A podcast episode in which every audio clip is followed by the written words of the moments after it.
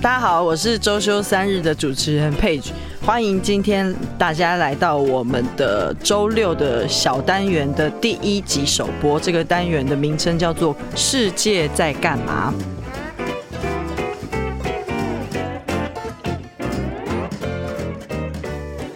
这顾名思义呢，就是每周我们会告诉大家一些世界上正在发生什么事的一些新知。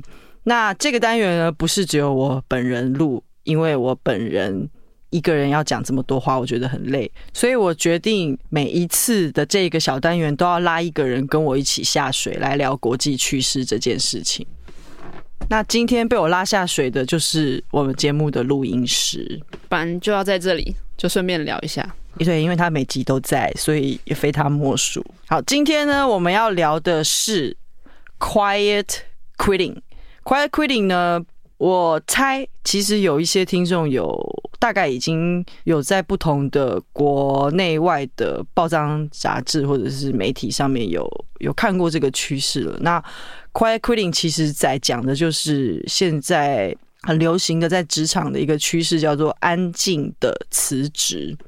那所谓 Quiet quitting，安静的辞职是什么？安静的辞职不是真的。辞职，它就叫做一种假辞职。什么是假辞职呢？就是其实它就是回归到最简单的工作状态，就是你做你分内的事情，然后拒绝过劳，就叫做安静的辞职。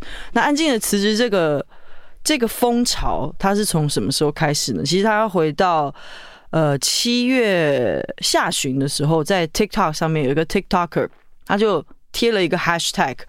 就是 quiet quitting，在这则七月下旬的这则第一则的关于安静的辞职的贴文里面，这个贴这个影片的人他是这样子说：“他说，你还是在做工作，可是你不会再认同工作等于你的生活的全部，因为事实上不是。那你的价值呢，也不会是由你的劳动的时间来定义的。那听起来很合理，为什么会叫他是辞职？”本来就不是每个人都要一直在工作，那为什么会叫它是一种辞职，而不就是正常的工作？这个你要去问那个 TikToker，因为 不不不，因为这个这个是一个很好的问题，因为基本上大家听到 quitting，因为这个字本身是很负面，你会直接联想到说我不做了，我老子不干了，因为 quitting 就是很像辞职嘛。可是其实 quiet quitting 讲的不是真的辞职，它是假辞职。quit 在英文里面它是。我不做某件事情，我拒绝做某件事情嘛。那这个 quit，他在 quit 是他拒绝过劳这件事情，他不是 quit 过劳，对，他 quit 过劳，他不是 quit 工作，对，他不是 quit 工作。哦，但是因为中文，像现在有一些台湾主流媒体，比方说商周啊，他们会把它翻成是安静的辞职。所以听起来它是很负面的东西。那即使其实在国外，因为 quitting 本来你在一个工作里面，它听起来就是很斩钉截铁的是 I quit，我不干了。所以因为第一个 TikTok 定义这件事情的人，他的 hashtag 就是 quiet quitting。所以接下来大家也就跟着那个 hashtag。可是他其实他刚开始做这个 hashtag 的时候，他可能也没想那么多，因为他也没想到从七月二十六号，他这个 quiet quitting 的第一个贴文放在 TikTok 上面，到现在截至目前为止，已经有四十九万的 like，然后有四万两千多次的分享。其实后来也有人访问他嘛，他说他自己也没想到会有引起这么大的回响。其实 quiet quitting 呢，如果要用比较正面一点的说法，不要用 quit 这么强烈的负面的字眼的话，其实它就是等于是 do your job，就是做好你的工作，其实就是这么简单。它跟你辞不辞职其实是没有关系的，因为他在讲的其实是你的工作内容跟工时这件事情。那 quiet quitting 其实也不是什么很新的概念，只是因为说现在有社群平台嘛，那你多了一个 hashtag。那你在 TikTok 上面，你传播的速度一定比以前更快，而且不管任何议题啦，它都更容易得到共鸣，它会很快的形成一股力量，所以大家会觉得说，哦，quiet quitting 现在是一种风潮。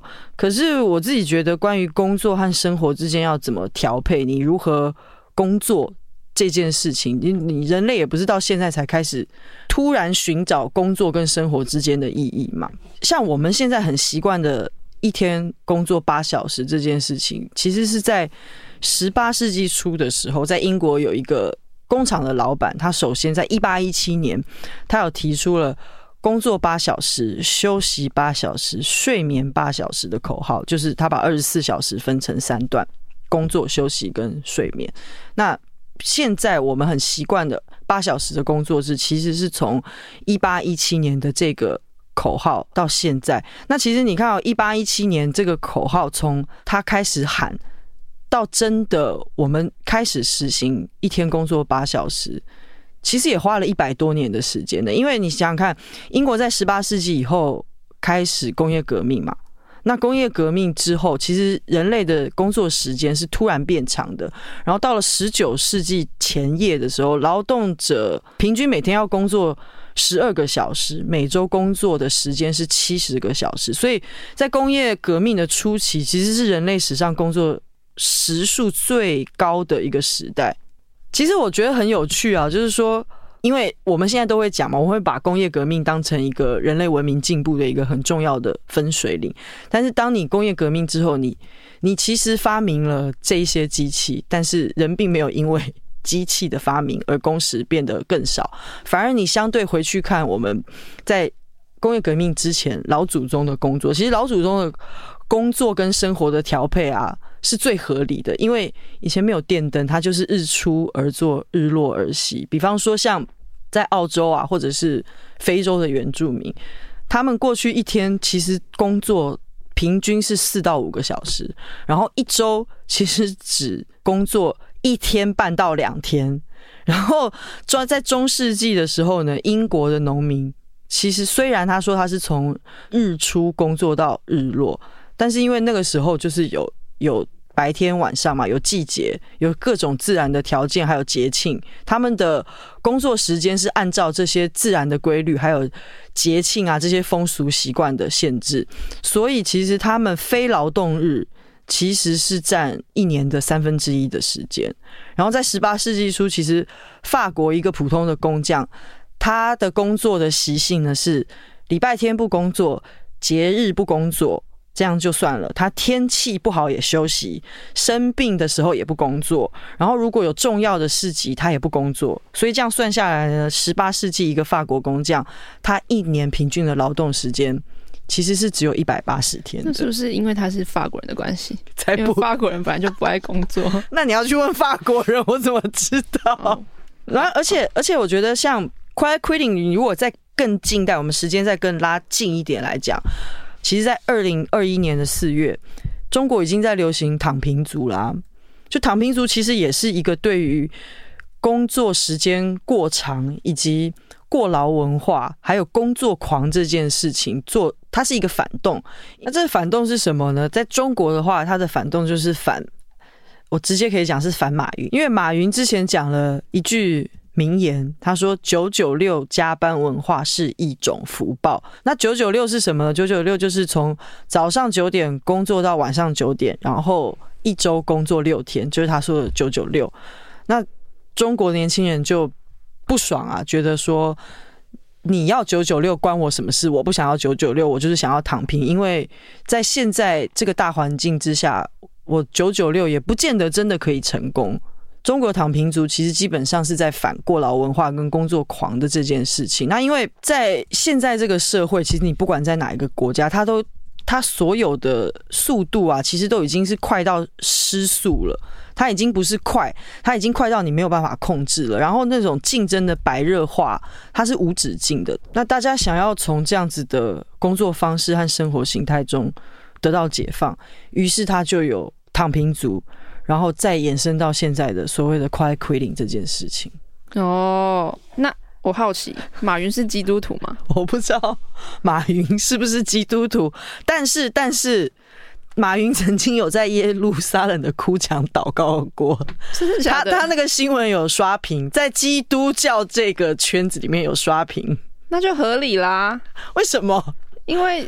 基督徒是基督徒是奖奖励，对于工作狂是一种奖励制。对啊，是是那个时候就是说你工作的越多，啊，但不过那是一个教派，新教伦理与资本主义精神，这是韦伯讲的。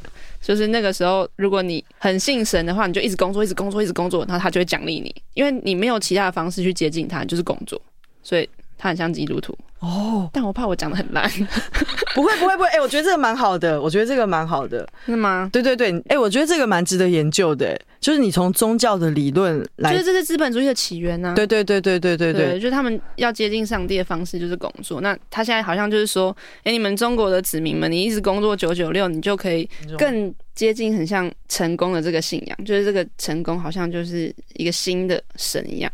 其实我觉得这个论点蛮有趣的，因为我从来没有从。宗教的逻辑去切入过，可是你看，因为你说，如果照这样讲起来，就是你越越勤奋的工作，你就越接近上帝，因为。中国是不允许任何造神或者是什么宗教狂热这种事情嘛？他们是绝对要抑制这件事情，因为你唯一的信仰就是主席，对，就是 就是主席，就是祖国母亲。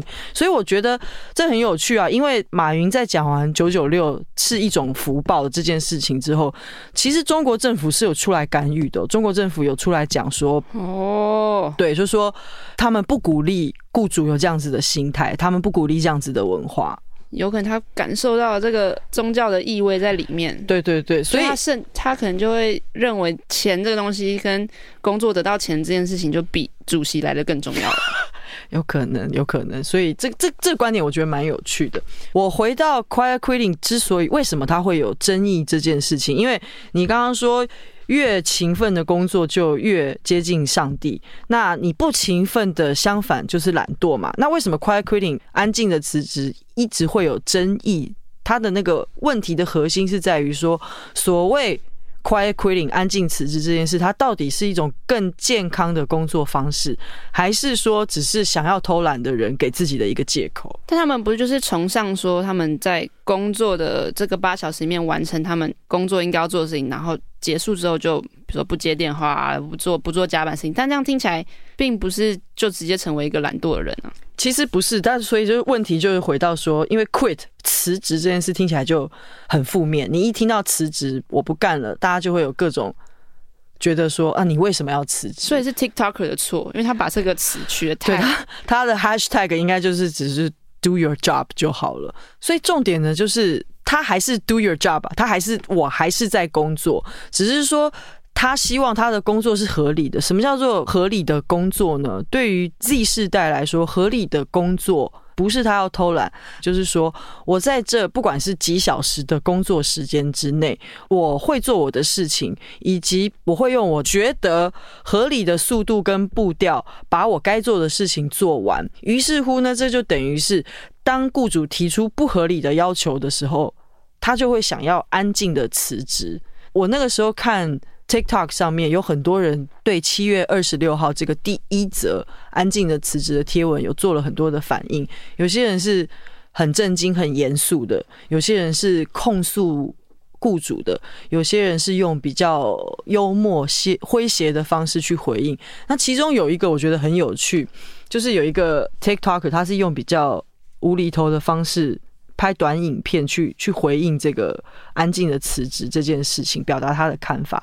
那他在里面，他就扮演一个客服中心的一个人员。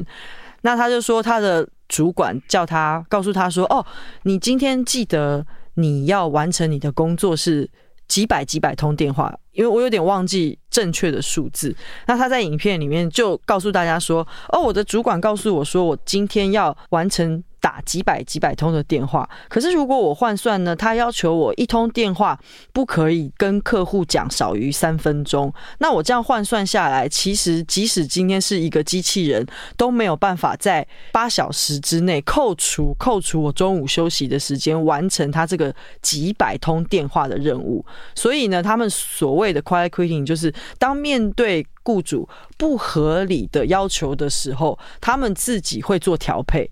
就是我会工作，自己决定。对，我会工作，我没有偷懒，我不会上班就吃点心，或者是一直去上厕所，或者是一起一直去抽烟。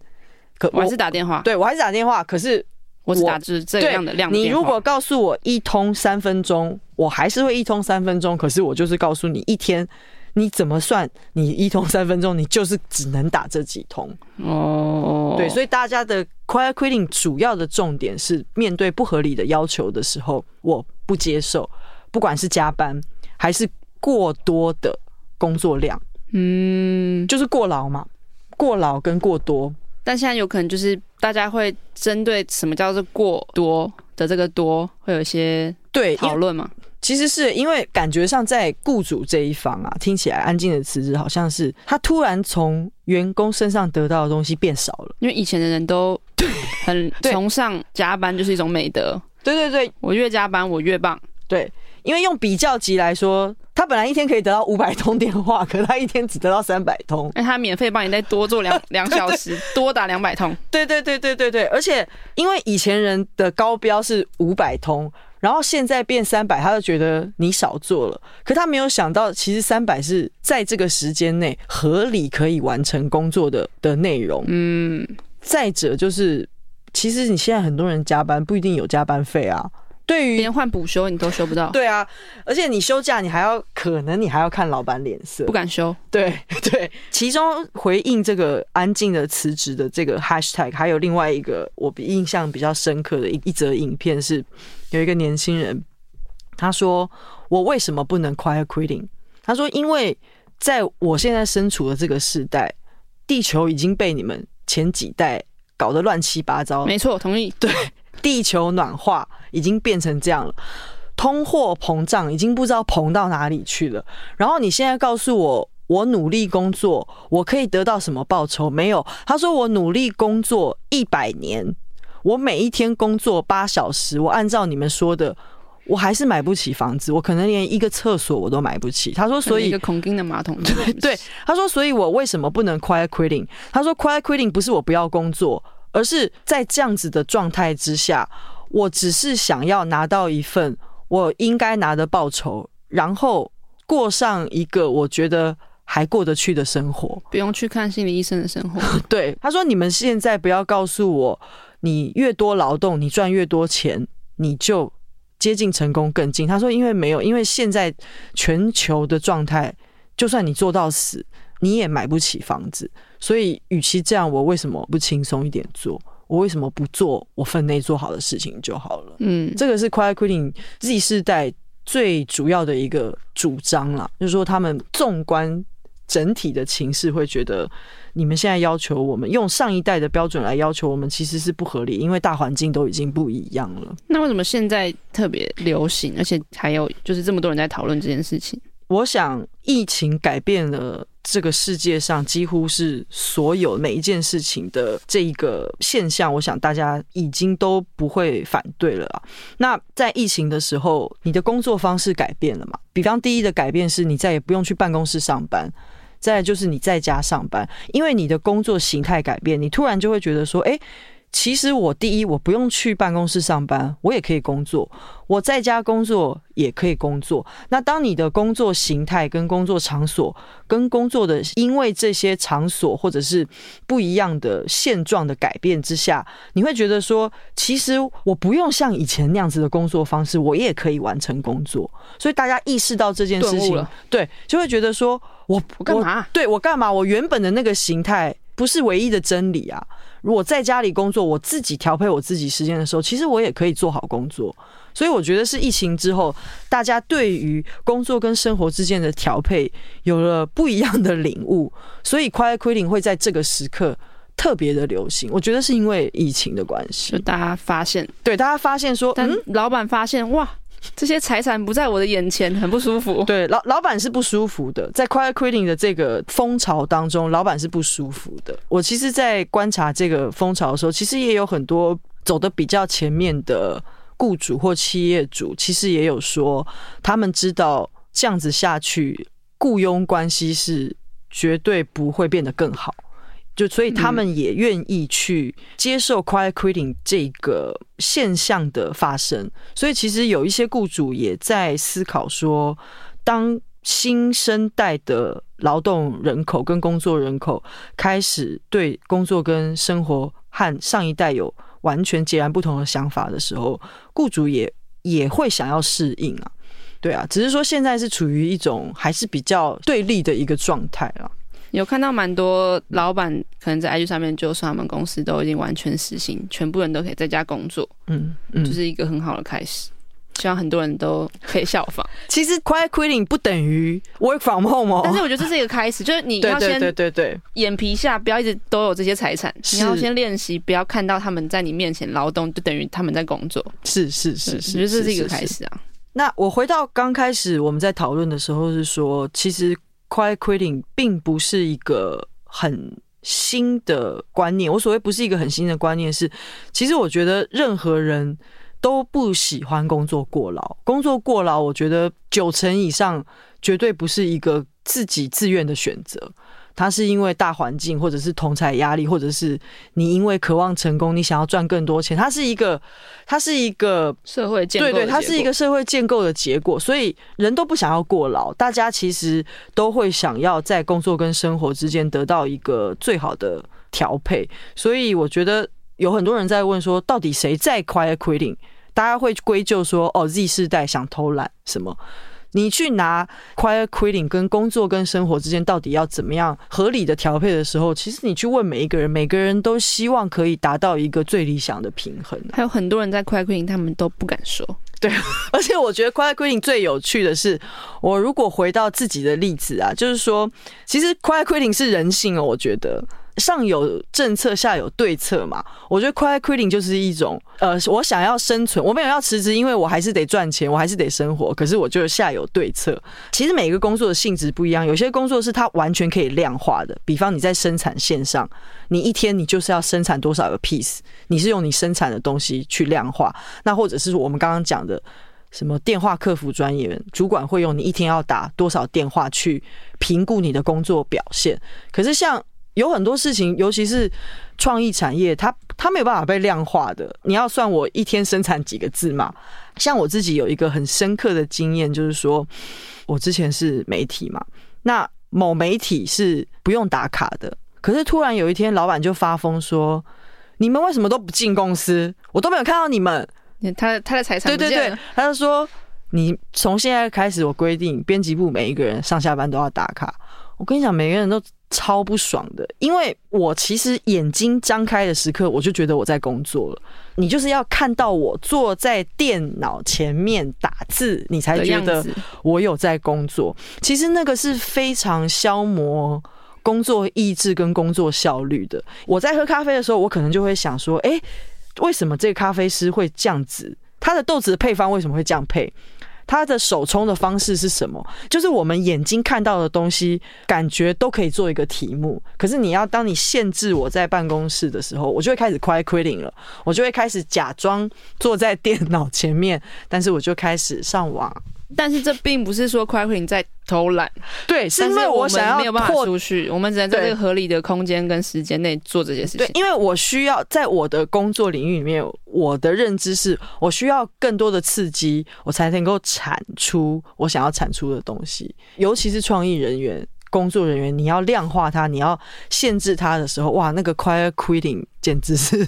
简直是不得了！一直去顶楼抽烟的男子，对，而且抽一天抽三包，对，抽烟的次数会变多，随时随地都觉得嗯，差不多要休息了。所以，所以其实有日本的企业有他有这样子的做法，是说如果员工愿意牺牲。抽烟的时间，他可以用抽烟的时间去换你更多休息的时间。有日本企业是这样的，对对，大家戒戒烟，就是你如果戒烟，你上班时间少抽烟的话，它可以换算成你休息的时间，而且是加倍的，加倍的让你休息。哇！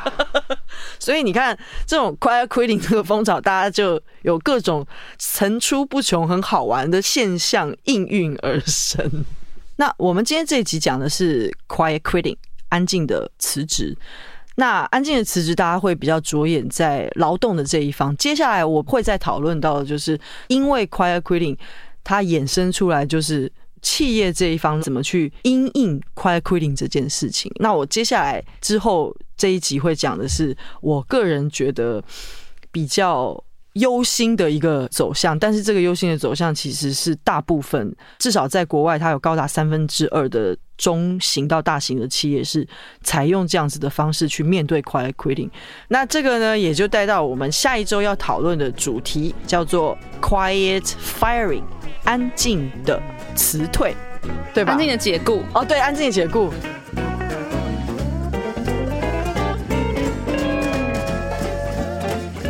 那如果你对今天的讨论的主题 fire，你写错了啦，fire quitting 是什么？如果你对今天的主题 quiet firing 有任何感想的话，欢迎到周休三日的 Instagram 留言分享给我们，然后不要忘记要订阅我们的 Podcast 频道。你看，我一次就完成了。好啊，你很厉害。OK，好，大家拜拜，拜拜。